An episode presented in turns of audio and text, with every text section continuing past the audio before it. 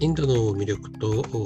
最新事情についてお伝えするポッドキャストインドの衝撃案内人の広瀬です、えー、今日はですねアフガニスタンの世界遺産についてランドオペレーターをされている岡京介さんにお話を伺います、えー、京介さんよろしくお願いします。よろしくお願いします、はい。えー、っとこのインドの衝撃では、え、インドだけではなくてインドの周辺国関係国についても、えー、ポッドキャストをしてますけれども、えアフガニスタンというとですね、えーと、今のインドの国境ということをちょっとあの度外視で考えると、まあ、時代を遡るとですね、えー、非常にあのつながりの深い地域であったと。いうこともありますし、え、今あのタリバンがですね、えー、アフガニスタンを再制圧して、えー、そのタリバンが、えー、かつてアフガニスタンで、え石仏ですね、えあの貴重な文化財を破壊したということで、え知られているということもあってですねあのアフガニスタンの世界遺産やはりちょっと注目だなということではないかと思うんですけれども、えっ、ー、と、京介さん、まずあの、えー、アフガニスタンのですね、えー、世界遺産、えー、どういうどこにどんなものがあってみたいなところから教えていただけますか？はい、えー、現在アフガニスタンには世界遺産が2つあります。でこのうちの1つがジャームのミナレットというものになりまして、うん、位置で言いますと、えー、首都のカーブルから西に600キロ、まあ、かなり西寄りのところにある遺跡がまず一つあります。うん、でこの遺跡は、えー、2002年に、えー、世界遺産になったんですけれども、うん、はい、どういうものかと言いますと、えー、ミナレットというのはですね、あの、イスラムのあの、なんか細長い塔みたいなやつですね。うん、これ、あの、日本語では尖った塔って書いて戦塔ってよく言うんですけど、うん、まあ、そういう細長い塔があって、これが11世紀から13世紀初頭まで、あの現在のアフガニスタンから、え始まって、北インドまで支配したですね、ゴール朝っていう王朝が建てたものになります。うんあのデリーにもなんか似た感じのありますよね。うん、そうなんですよ。あのデリーの空港の近くにクトゥブミナールっていうこれも世界遺産がありまして、うんまあ、デリーの空港に近いのであのインドについて初めて見た世界遺産がこのクトゥブミナールだったっていう方すごく多いと思うんですけど、うん、クトゥブミナールに非常によく似てます。でよく似てるのはもう当たり前でこのクトゥブミナールを作った、まあ、これ奴隷王朝、まあ、マムルーク朝とも言うんですけど、この王朝自体がゴール朝から分かれた王朝でして、うん、このジャームのミナレットをまモデルにして作ったというふうに言われています。まあ、いわば兄弟の世界遺産なんですね。ジャームのミナレットの方はなかなか簡単にいけそうじゃないね。まあ、今はそうですね。うんまあ、今はそうなんですけれども、位置的には実は悪くなくて、あの、その、パキスタンの方から入って、そのカーブルからイランの方に抜けていく道の途中にあるので、あの、本当に治安さえ良くなればですね、うん、実は割とこれゴールデンルートにされるようなところなのかなと。うん、なんでかっていうと、このゴールデンルートというような感じで、あの、考えていくと、このカーブル、カーブルから、あの、ジャームのミナレットに行く途中に、もう一個ですね、世界遺産で、バーミヤンというものがあります。あはい。うん。このバーミヤンはですね、ファミレスの名前にもなっているので、まあ、うん、結構ご存知かと思うんですけれども、あの、それこそあのタリバン政権がですね、2000 1年にあの石仏を破壊したところなんですけれども、うん、そこはですねあの古代から続くあの仏教都市でして、うん、あの三蔵法師なんかもそこに訪れたりもしてます。うん、ね。三条法師が訪れた頃は本当に金ピカだったっていうんですね、うん。大仏が。まあ、ただ、その後ですね、あのモンゴル帝国がそこに攻め、攻め入った時にですね、チンギス・ハンが可愛がってた、まあ、お孫さんのモエトゥケンという人が、そこであの矢に撃たれちゃってですね、それで怒ったチンギス・ハンが、もう、ここは徹底的にぶっ壊せってぶっ壊しちゃったんですね。実は、その、タリバンが最初に壊したわけじゃなくて、モンゴル帝国が一回壊してるので、あの金ピカの仏さんはじゃなくて、石の仏さんなんですね。えっ、と、バーミヤンは、えっ、と、世界遺産には、あーはい。バーミヤンは2003年に世界遺産になっています。うんなので、えっと、先、えっと、先ほどのミナレットが2002年で、こちらが2003年。だから、タリバンが破壊した後になったんですね、じゃあ。そうなんです。あの、平山郁夫さんっていうあの画家の方いらっしゃると思うんですけど、あの方がそのちょうど壊された当時、ユネスコの親善大使をされてまして、あの、文化、その危機に瀕する文化財をもう文化の難民として保護しよう。人と同じなんだ。この提案が通って、日本政府がもうすごいお金出して、ユネスコ日本信託基金と設立して、でユネスコとまあ共同修復みたいな開始したんですね。なので、このバーミヤンが世界遺産になったっていうのは、もうかなり日本マザーで動いてます。なるほど。あのアフガニスタン、タリバンがまたあ制圧したので、文化財の保護をね、えーどうなるかって思っちゃいますけども、思っちゃいますよね。新しい世界遺産、アフガニスタンからまた生まれてきたりするんですか？まあ、まず、その、タリバン政権自体が国際社会がまだ承認をしていないので、まあ、当然、国際社会に承認を得られなければ始まらないんですけれども、はい。まあ、あの、その上でですね、あの、まあ、まず、その、この20年間続いていた共和国時代に、まあ、2つの世界遺産とかに、暫定登録リストとして世界遺産に挙げた、えーなるリスト、世界遺産予備軍のようなものが4つあります。はい。ちょっとこの4つだけ簡単に話しますね。はい。まあ、まず、バンデアミール湖っていうバーミヤンの割と近くにある湖がありまして、うん。まあ、ここは自然遺産の方ですね。あの、青くてすごく綺麗な湖があります。はい。で、続いて、えーバルフっていうですね、こ古代から続きある都市がありまして、はい。これは、あの、もう一番北側のウズベキスタンにすごく近いところにあって、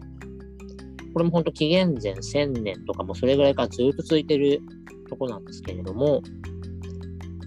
まあ、ここは、まあ、町の中心の方で言うと、イスラムのすごく綺麗な、あの、やっぱウズベキスタンに近いので、サマルカンドなんかによく似てるですね。うん。綺麗なモスクなんかあったりして、で、その郊外に行くと仏教とかの遺跡が残っていたり、で、そういうところにはゾロアスターの痕跡が残っていたりといったことがあります。うん。まあ、あと、あの、ちょっとイメージつきづらいかもしれないですけれども、紀元前とかで言うとアレクサンダー大王のが、あの、アフガンの方まで来てるので、ギリシャがいて、ペルシャがいて、インドがいて、モンゴルがいて、トルコがいてみたいなのがアフガニスタンの歴史なんですけど、うん。まあ、そういうものを体現している街の一つかなっていう。うんで、これは次の、えーヘラートっていうですね、これは西、あのすごくイランに近いところにある、あの、アフガニスタンでも今3番目の都市なんですけれども、ここも世界遺産の暫定登録リストになってまして、やっぱりそういう歴史の中でこう揉まれてきたのかな。うん。ここのね、金曜、金曜モスクっていうのがあってはい、これもすごく美しいですね。うん。バルフとヘラートが本当に、本当に平和になってみんな観光できるようになったら、特に女の子とかからめちゃめちゃ人気出ると思います。うん。はいですね。で、もう一個バーブルバーグっていうところがありまして、はい。これまあ首都のカーブルにあるんですけど、バーブルって名前、特にインド好きな人はね、あの、聞いてピンとくるかもしれないんですけど、ムガル帝国の初代皇帝なんですね、バーブルって。はい。で、あの、まあサマルカンドの方からこう、インドに向かってこう攻めていくんですけど、うん。このカーブルにその庭園をまあ10個ほど作るんですね。うん。で、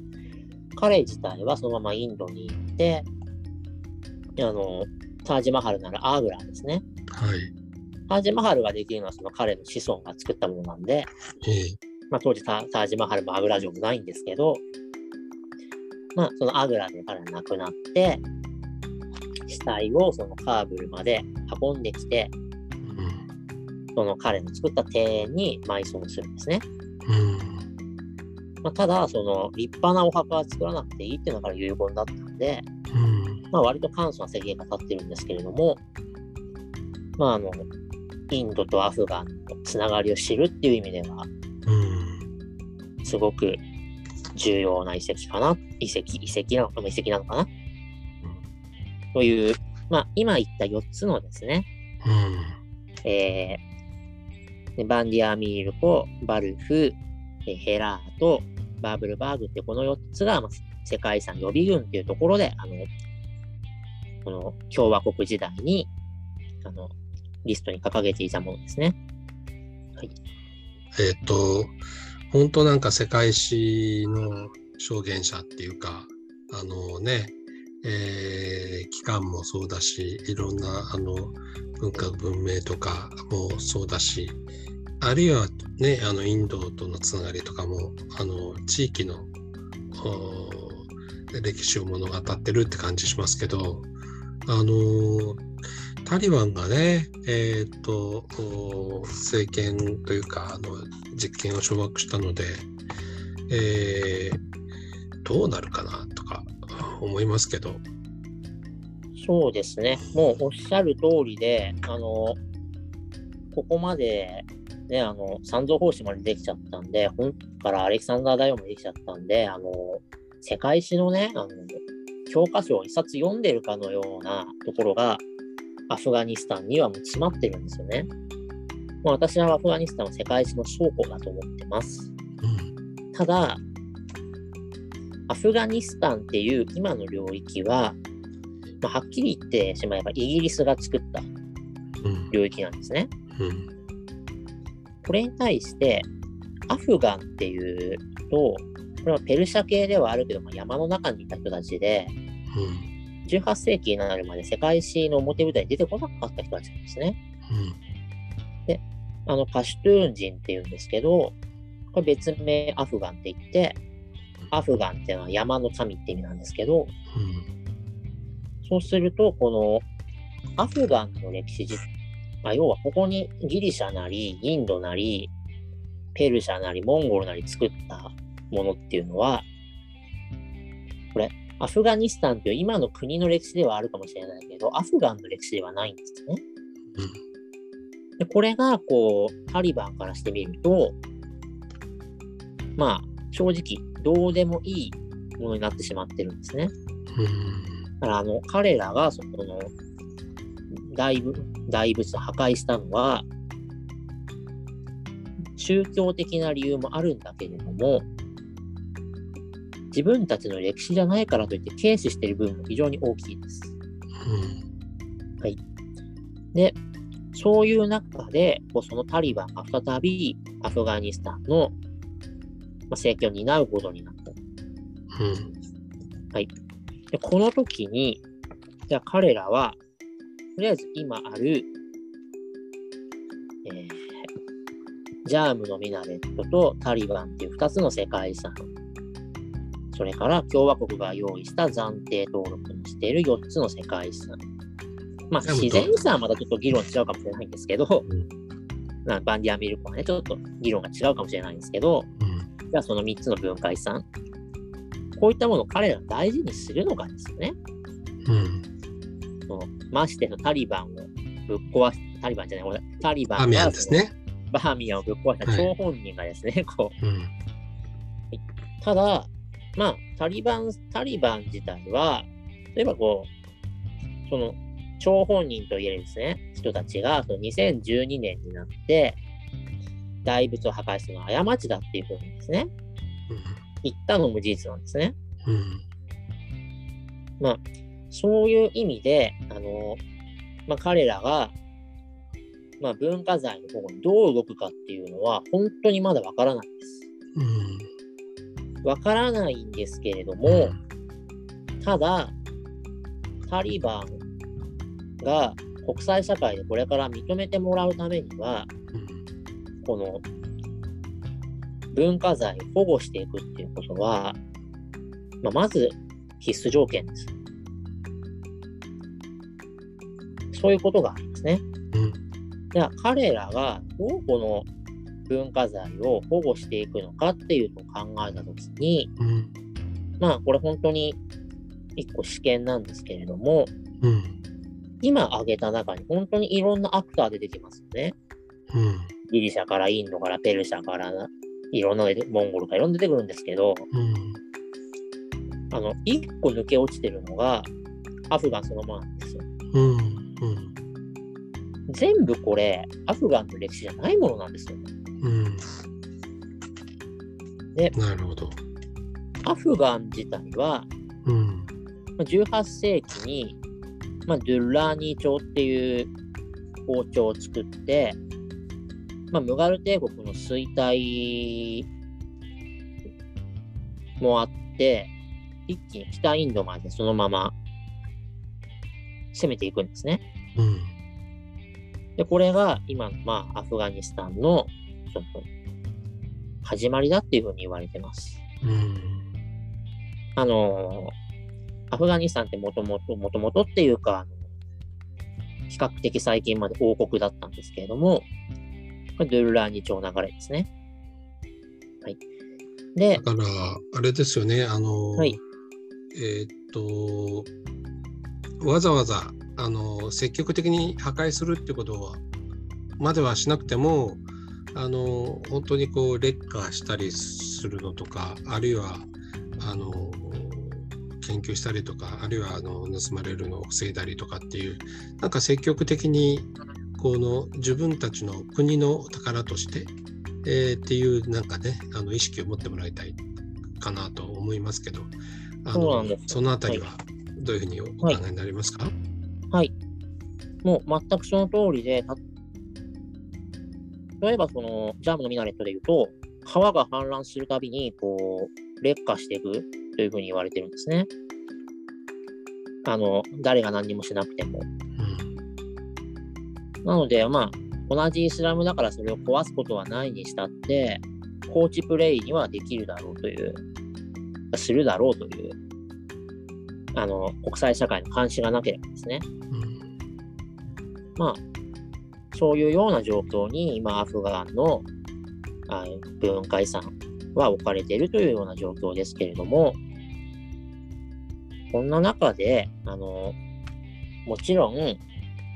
国際社会としてそれを監視して、守れよっていうことももちろんできるんですけれども、それと同時に、あの、彼らの遺産も積極的に認めてあげることが必要なんじゃないかなというふうに思っます。うん、この中の一つの例として、うん、ドゥンラーニー朝の、まあ、ポートがそこにあって、かつまあタリバンの本拠地でもあって、ね、まあ、多分皆さんもニュースで名前を何度も聞いたであるカンダハルっていうところ、町があります。うん、今のアフガンではカーブルに次ぐ第2の都市なんですけれども、例えばこのカンダハルですね、このえー、ドゥーラーニー朝を起こしたアフマドシャー・ドゥーラーニーっていう、まあ、人のお墓があります。これもすっごいね、そのバルフとかヘラートに匹敵するぐらい美しいんですよ。でも本当にあの、パシュトゥーン人であれば、もうみんなそこにお参りに行きたいって思うようなところなんですけど、そういうのね、例えばこう世界遺産にするっていうこともね、必要だと思うんですよ。うん、なるほど。要するに、こう、うん、アフガン文明というものが、人類の歴史の中に存在していいんだっていうことをですね、うん承認する。うんそういうことによって、だから同じように、えいろんな文明の残したものも大事にしなきゃいけないんだよっていう、こういう、こういう、まあ、国際社会としての、こう、まあ、態度っていうんですかね、まあ、そういうのも必要なのかなっていう。まあ、あの、戦争してる場合じゃないですよっていうことですよね。そうです。ただ、うんまあ、皮肉といえば皮肉で、あの、今、あの、IS、うん。IS、結局 IS とタリバンってすっごい仲悪くて、あの、IS が結局、この前あの空港のテロなんかありましたけど、あの、中で、こう、皮肉なことに IS と多分、欧米諸国が、あ、ごめんなさい、IS じゃない、タリバンと欧米諸国がこう IS という共通の敵で、結構手を組んでいくような状況になっていくんですよね、これから。うん。まあ、そういう中で、こう、あの、こう、なんですかね、こう、戦いだけじゃなくて、こう、より良い、こう、世界を作っていくためにみたいなですね。そういうところで、こう、なっていったら、あの、私はあの旅行の仕事をしてますので、本当にあの将来アフガニスタンがですね、あの観光でも食べていける国になってくれたらいいなって思ってます。うんはい、わかりました。はい。えー今日はどうもありがとうございました。はい、ありがとうございました。